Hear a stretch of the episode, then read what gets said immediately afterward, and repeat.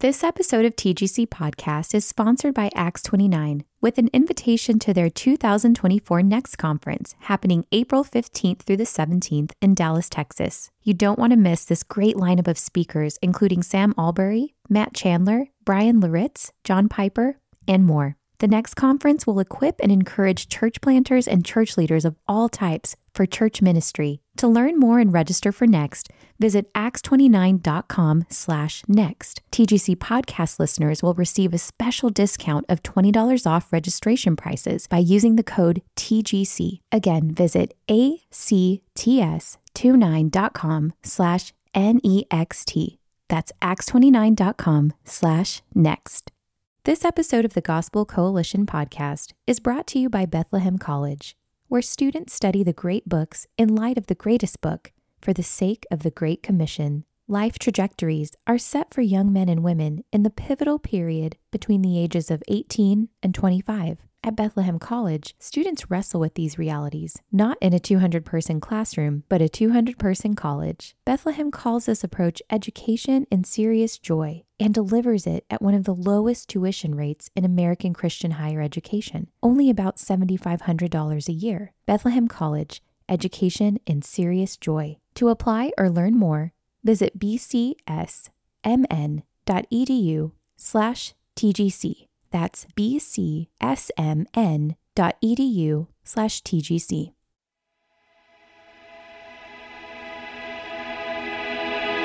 Welcome to the Gospel Coalition podcast. In 2021, the Gospel Coalition released a short form video series called TGC Talks. In these videos, Christian thought leaders help us think biblically and timely about important cultural issues. And now we're bringing these talks to you right here on TGC Podcast. Today, you'll hear from Irwyn Ince as he explains why beauty compels us to pursue justice. I expect that you'd be hard pressed to find a lot of people who say that they don't care about justice at all. No one wants to admit to be a supporter of injustice.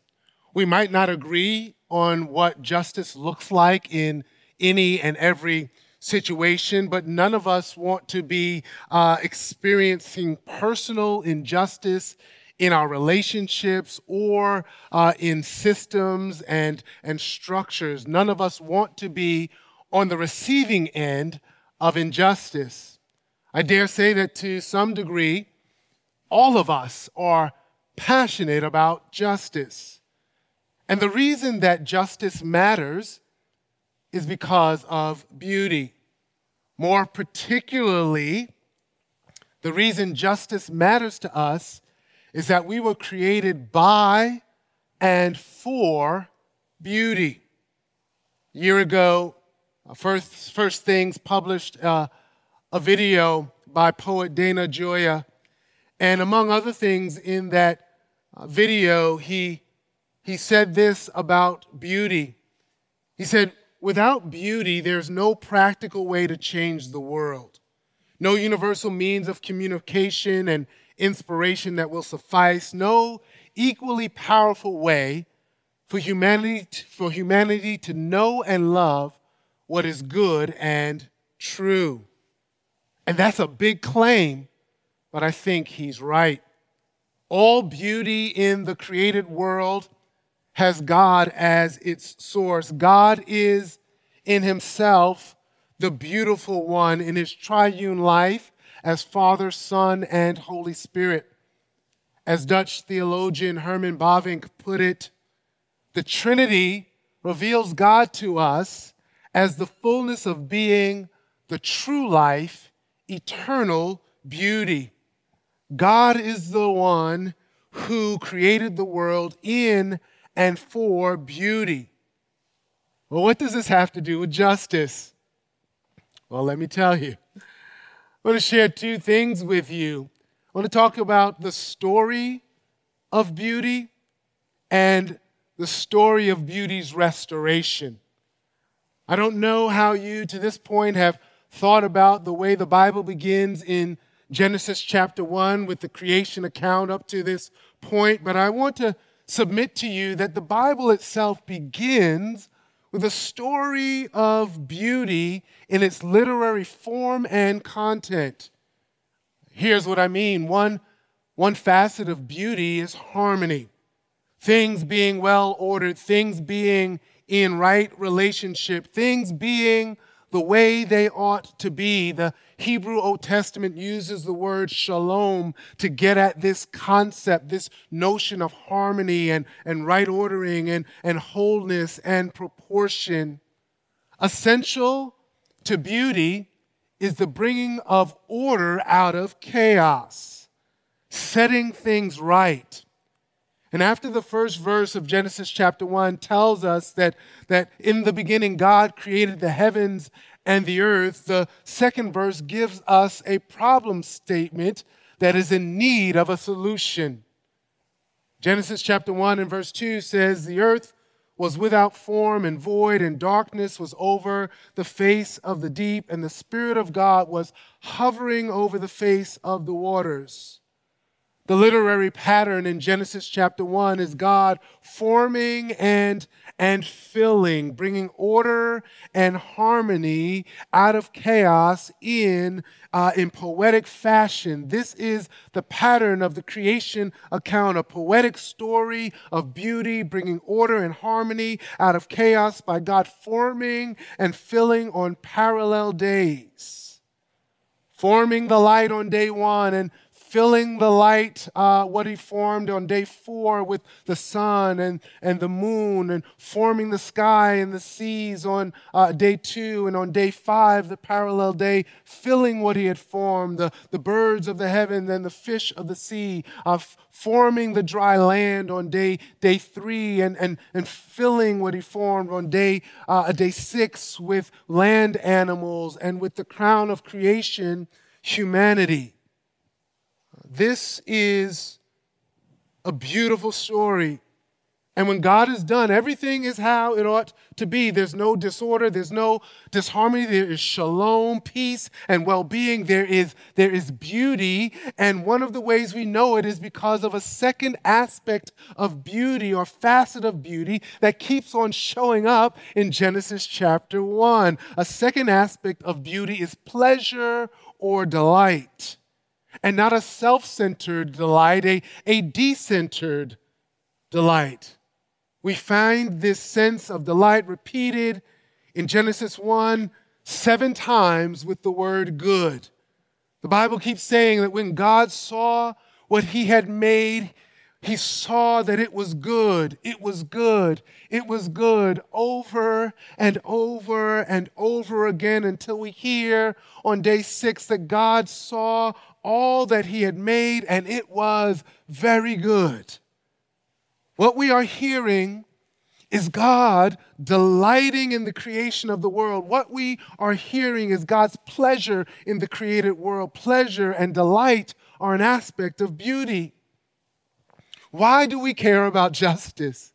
Is because we were created by and for beauty. We want there to be harmony and right order and right relationship in the world. We want things to be the way they ought to be. When you find people passionate about environmental issues and uh, and, and the way we treat the environment and the unjust ways we abuse the, the created order, eh, uh, and, eh, and the way we go about destroying the world. When you find people passionate about that, it's because we were created by and for beauty. And when we see order and, and harmony and, uh, created from a chaotic situation, when we see justice done, what happens? It gives us joy. It gives us pleasure. It gives us delight because we were created by and for beauty. Sin, our greatest disorder as human beings, has messed up the whole cosmos.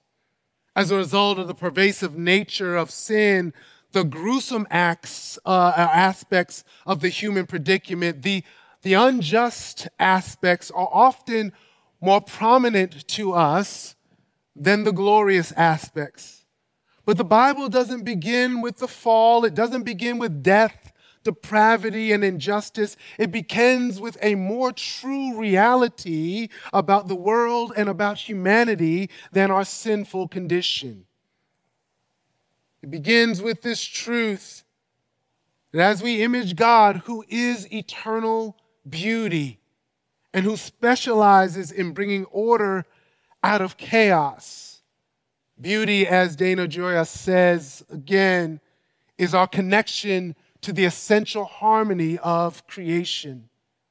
And so the Bible begins with a story of beauty and what unfolds in the history of redemption after the fall of humanity and the world is a story of beauty's restoration. Maybe you were in church on Easter and you sang the, the hymn, Crown Him with Many Crowns on that Easter Sunday. And when you sang the third verse of that hymn and you melodically voiced these words about our resurrected Savior, Jesus Christ, that words in the, that verse that, that, that say the, the rich wounds yet visible above are in beauty glorified. What, if anything, went through your mind? The marks of our sin, our unrighteousness, our injustice are indelibly marked on the body of our resurrected Savior, Jesus Christ. Indelibly marked on his glorious and ascended body, those rich wounds visible in glory, permanently fixed to his body, are not gruesome. They are beautiful. The scars he bore for our injustice have been transformed and they explode in the beauty and majesty of Jesus Christ. At the fulcrum of beauty's restoration is Jesus' is taking on himself our injustice, as the writer to the Hebrews reminds us of God's new covenant promise through the prophet Isaiah, uh, prophet Jeremiah, rather, that he would remember our sins and our lawless deeds no more. Prophet Isaiah tells us that he had no form or majesty, that we should look at him, no beauty, that we should desire him, but he was pierced for our transgressions, he was crushed for our iniquities. Upon him was the chastisement that has brought us shalom. And with his wounds we are healed. Divine justice was satisfied at the cross of Jesus Christ through which we receive restoration and renewal into the beautiful image we were created to be. And we are called into this same pursuit of beauty in our world. You see, because the cross and the resurrection of Jesus Christ, what it did, it secured, the Bible tells us, an eternal redemption. And that redemption was not just about the saving of individual souls, it was the securing of the renewal of the entire cosmos. The new heavens and the new earth will be the perfection of beauty.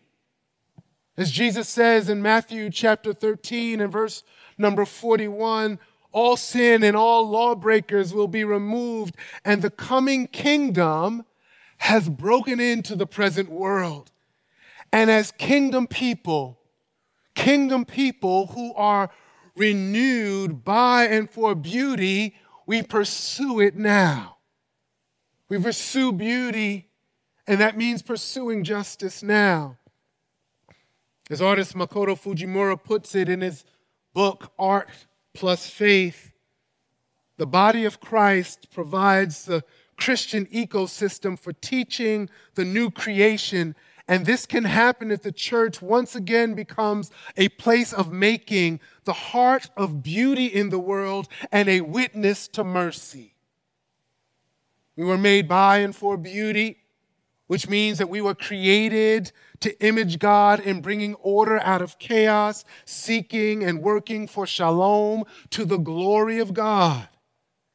All will not be made right, all will not be set in order. Every injustice and wound will not be healed completely until the Lord Jesus Christ returns. Yet, by being renewed in knowledge according to the image of our Creator. We are invited to pursue justice right now, trusting that He will give us glimpses of glory and beauty along the way.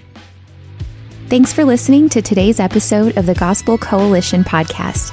Check out more gospel centered resources at thegospelcoalition.org.